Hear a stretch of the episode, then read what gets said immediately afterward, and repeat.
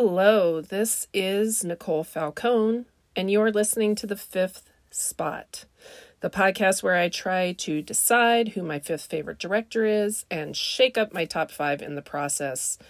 We have had a bit of a delay, but we're back on track now. Thank you for joining me, for coming on back for what is hopefully a fairly seamless transition, minimal seams. So, think back to our last episode where I, I, had kind of a state of the union with this top five list and the fifth spot contenders. Uh, as we're moving closer to the home stretch here, the five directors who are currently vying for the fifth spot on my top five favorite directors list. You got all that?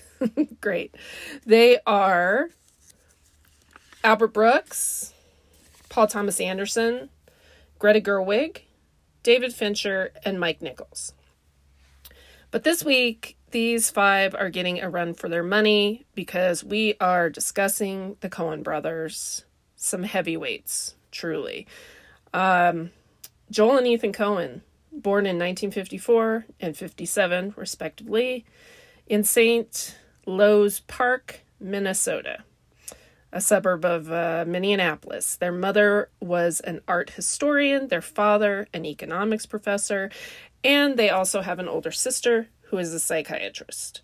Um, so the Coen brothers' love of film began when they were young.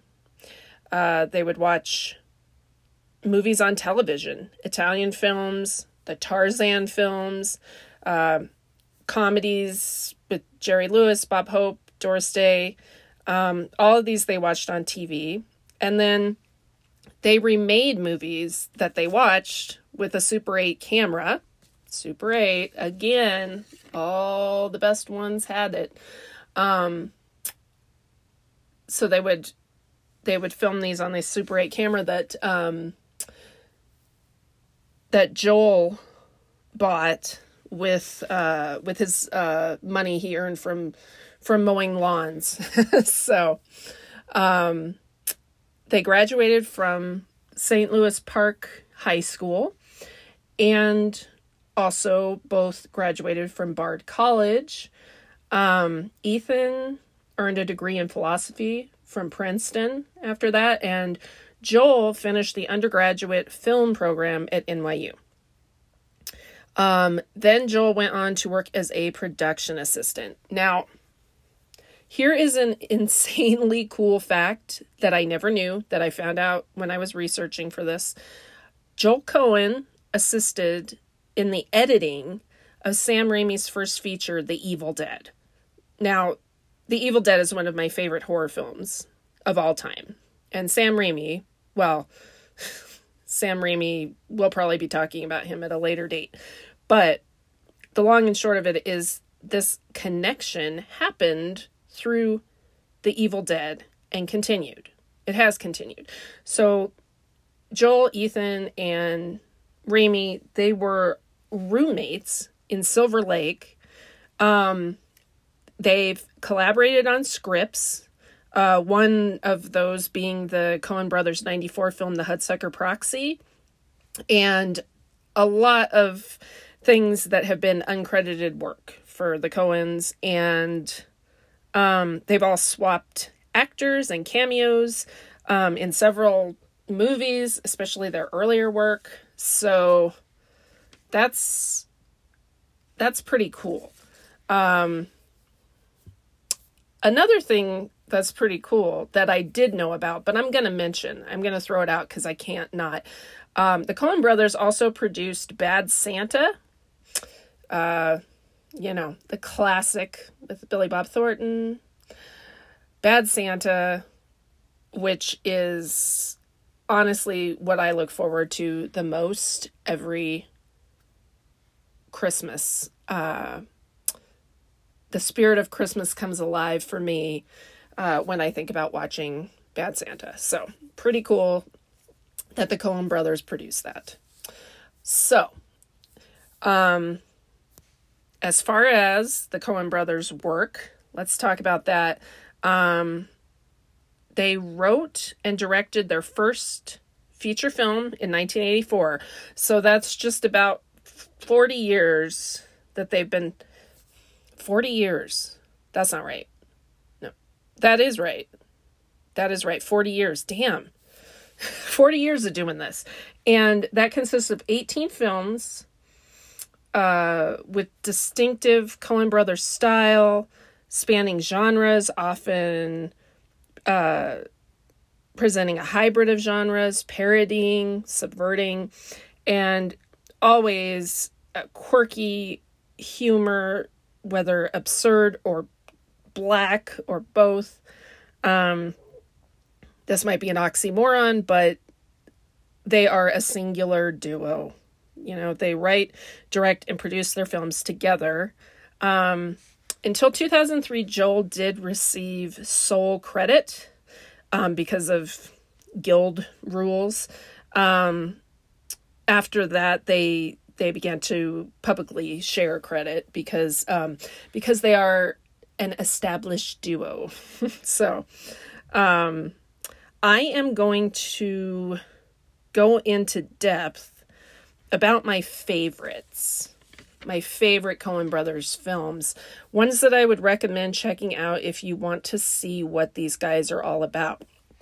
But before I get into that, I want to give a couple of shout outs to some Coen Brothers films that aren't on my list, but need to be recognized for their pop culture stamina. Um, so, first up, would be 1998's The Big Lebowski, which I have to admit that I saw when it came out and I liked it, but I did not love it. Uh, I know, as she ducks and people are throwing things. Um, because the big however in this sentence is that most everyone else does love this movie. And like i said i like it. I do. But um i never got quite caught up in in the whole lebowski of it all. But this is a cult classic. Um it introduced us to the dude uh as played by jeff bridges. Really was a different role for him at the time though he's repeated the vibe since uh with you know varying success. But uh Lebowski is a creature, a force in pop culture, endlessly quoted. Um, so I would be remiss to speak on the Coen brothers without mentioning the dude and his cohorts. I will say um, the ash spreading scene, um, if you're familiar, you know what I'm saying. Um, that one did hit with me. I have personal experience uh, and can attest to the horror and hilarity of such a moment. so, the other film that I want to give credit where credit's due is Oh Brother, Where Art Thou? Um, this one was really embraced.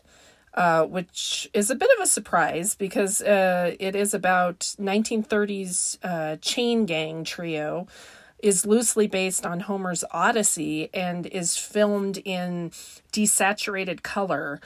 All of this really works though, and the bluegrass soundtrack is amazing. Um, Man of Constant Sorrow, you just couldn't escape that song at the time. This was 2000. Um, I would also note that it really introduced the comedic George Clooney, like the goofy Clooney. Um, and he has continued to embrace that lack of vanity. Uh, those are those are always fun ones when uh, when he's just being a goofball. Um, reminds me of like Cary Grant and something like Bringing Up Baby, um, that kind of vibe, classic stuff. I also want to give props to a few other uh, Coen Brothers films. A Serious Man from 2009 True Grit from 2010 and Inside Llewyn Davis from 2013. All great films. Let's call them extra credit. If you dig what I'm saying about the essentials, check these out.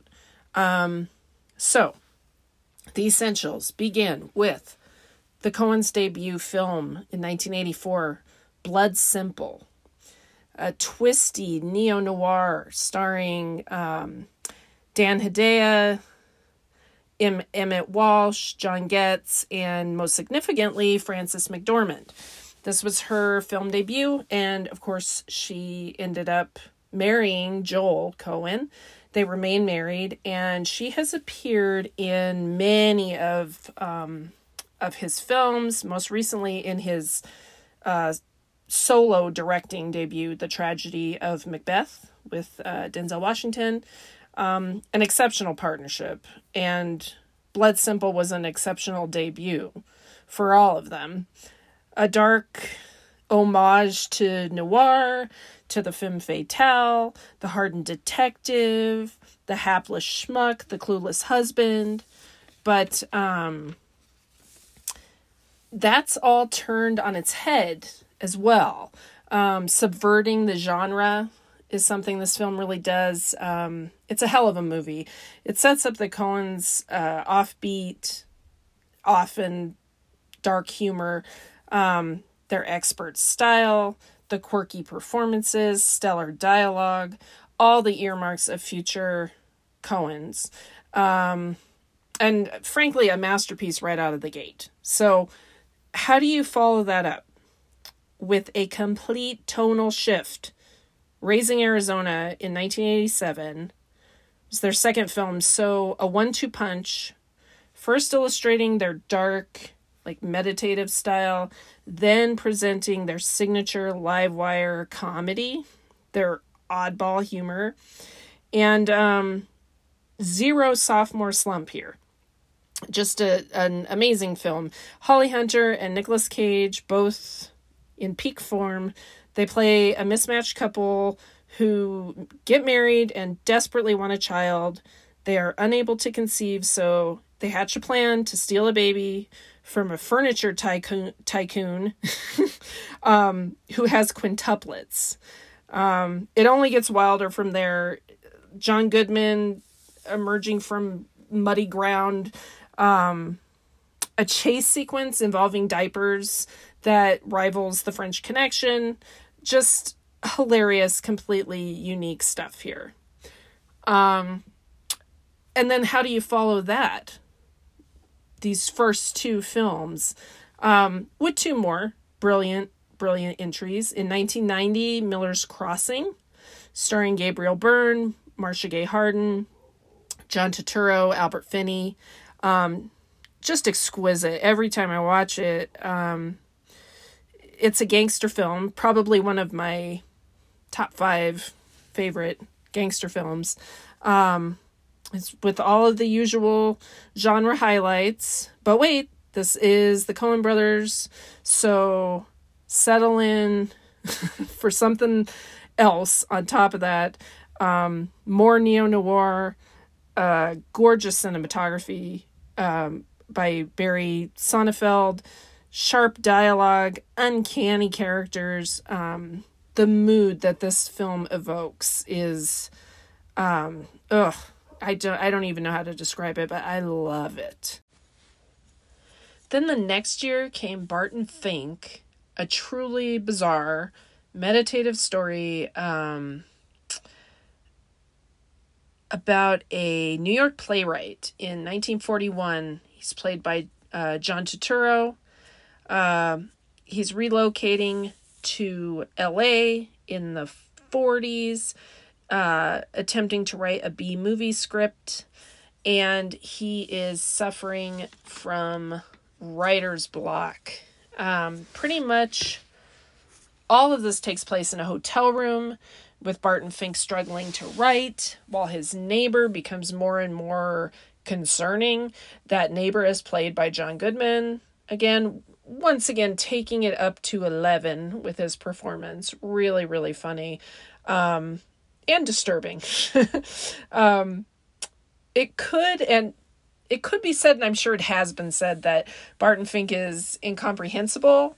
I don't see it that way. Uh there's a lot under the exterior here um but honestly even if you don't see that um it's still a fascinating character study and just uh an immensely unique experience. um, so, those first four films just boom, boom, boom, boom, um, hit after hit after hit. The Coen brothers, they, I mean, honestly, if it had stopped there, that is already such an accomplishment. Um, these films. But we are going to skip ahead now to 1996. Picture this Grand Junction, Colorado, one of the three movie theaters in town. An 18 year old me is thrilled that we actually got the new Coen Brothers movie. Um, so I sit in this theater on opening day with maybe three other people scattered throughout, and what proceeds is an hour and 38 minutes of total silence in the audience, except for the sound of my laughter. and this was my first experience with Fargo, which is what I would consider to be the Coen brothers' crowning achievement, their creme de la creme. Um, a dark, hilarious, tragic, beautiful tale of greed and desperation and the the bleakest parts of the human soul and ultimately the brightest um, definitely embodied by Frances McDormand, who won her first Oscar as the very pregnant small town cop uh, Marge, Margie. Um, and we've also got William H. Macy. His first Oscar nominated role really sent him skyrocketing, and Steve Buscemi, who is consummately great, honestly, but being even greater still. And what else can I say about Fargo? Um, it's the perfect snow day movie, the perfect any day movie, um, an all time favorite, a classic now, and it will be a classic years and years from now. Um, assuming humankind still exists exists years and years from now, but hell, if not the aliens, the chimps, the androids, whatever, they will study Fargo as a classic. Um, there is, of course, a series now too on FX. Um, I believe that it's going into its fifth season. Um, I was skeptical of the show when it was first announced because um because i mean if it ain't broke don't fix it right? Um but i i did cave and i watched the first season and the tone and the themes were very fargo very true to the Coen spirit. Um i thought it was really something honestly. Um i haven't watched the other seasons but i have heard nothing but positive stuff. So check that out too. Um so last but not least, Coen Brothers film I want to talk about is the Best Picture, Best Director, Best Adapted Screenplay winner of 2007, um, No Country for Old Men. And I think this stands as one of the greatest films of the Coen brothers for sure. Um, a lot of familiar theme- themes. Um, big one is destiny versus self determination. Um, it's a very dark film, very absorbing. Uh, Javier Bardem is just astonishing, honestly, as a as a sociopathic killer. Um, he won an Oscar as well. Uh, Josh Brolin is revelatory. Um, this really made me a big fan of him. And Tommy Lee Jones, uh, really pitch perfect, embodying the figure of like an old lawman, you know, in in in classic western style. Um and he's he's up against this ruleless violence, you know, that he just can't comprehend. Um and it has the most fascinating final scene. Uh ambiguous, perfectly sums up the ambiguity of a world that feels uh, at once random and destined and um, basically, the best we can hope for is to escape from evil rather than triumphing over it. Um, pretty bleak stuff, um, but very fascinating incredibly entertaining. Um, it's adapted from the uh, Cormac McCarthy novel, which um, I have read. It's excellent. Um, but this is one of the few adaptations I would say is even um, better than its source material. And that's the Coen brothers. That's my overview of the Coen brothers, you know, from yours truly. Uh, your overview might be different, and that's just a testament to the breadth of work we're talking about here. Um, the Coen brothers, honestly, just so distinct and yeah, really unmatched in uh, in that that offbeat style and um, yeah, just everything that they bring to the table is um, interesting. Uh, so, okay, the Coen brothers, a mighty force. I'm not gonna lie, definitely, probably kicking somebody out to get in as a major contender for my fifth spot. But we won't get into that now. I will think on it. You think on it. But okay, so now we are back full steam ahead. Let's talk about our next episode. In two weeks, we are going to tackle the whimsical, melancholy world of Wes Anderson. So come on back for that. Join me. I will join you. we will continue together. Hopefully, no more speed bumps. Talk at you later.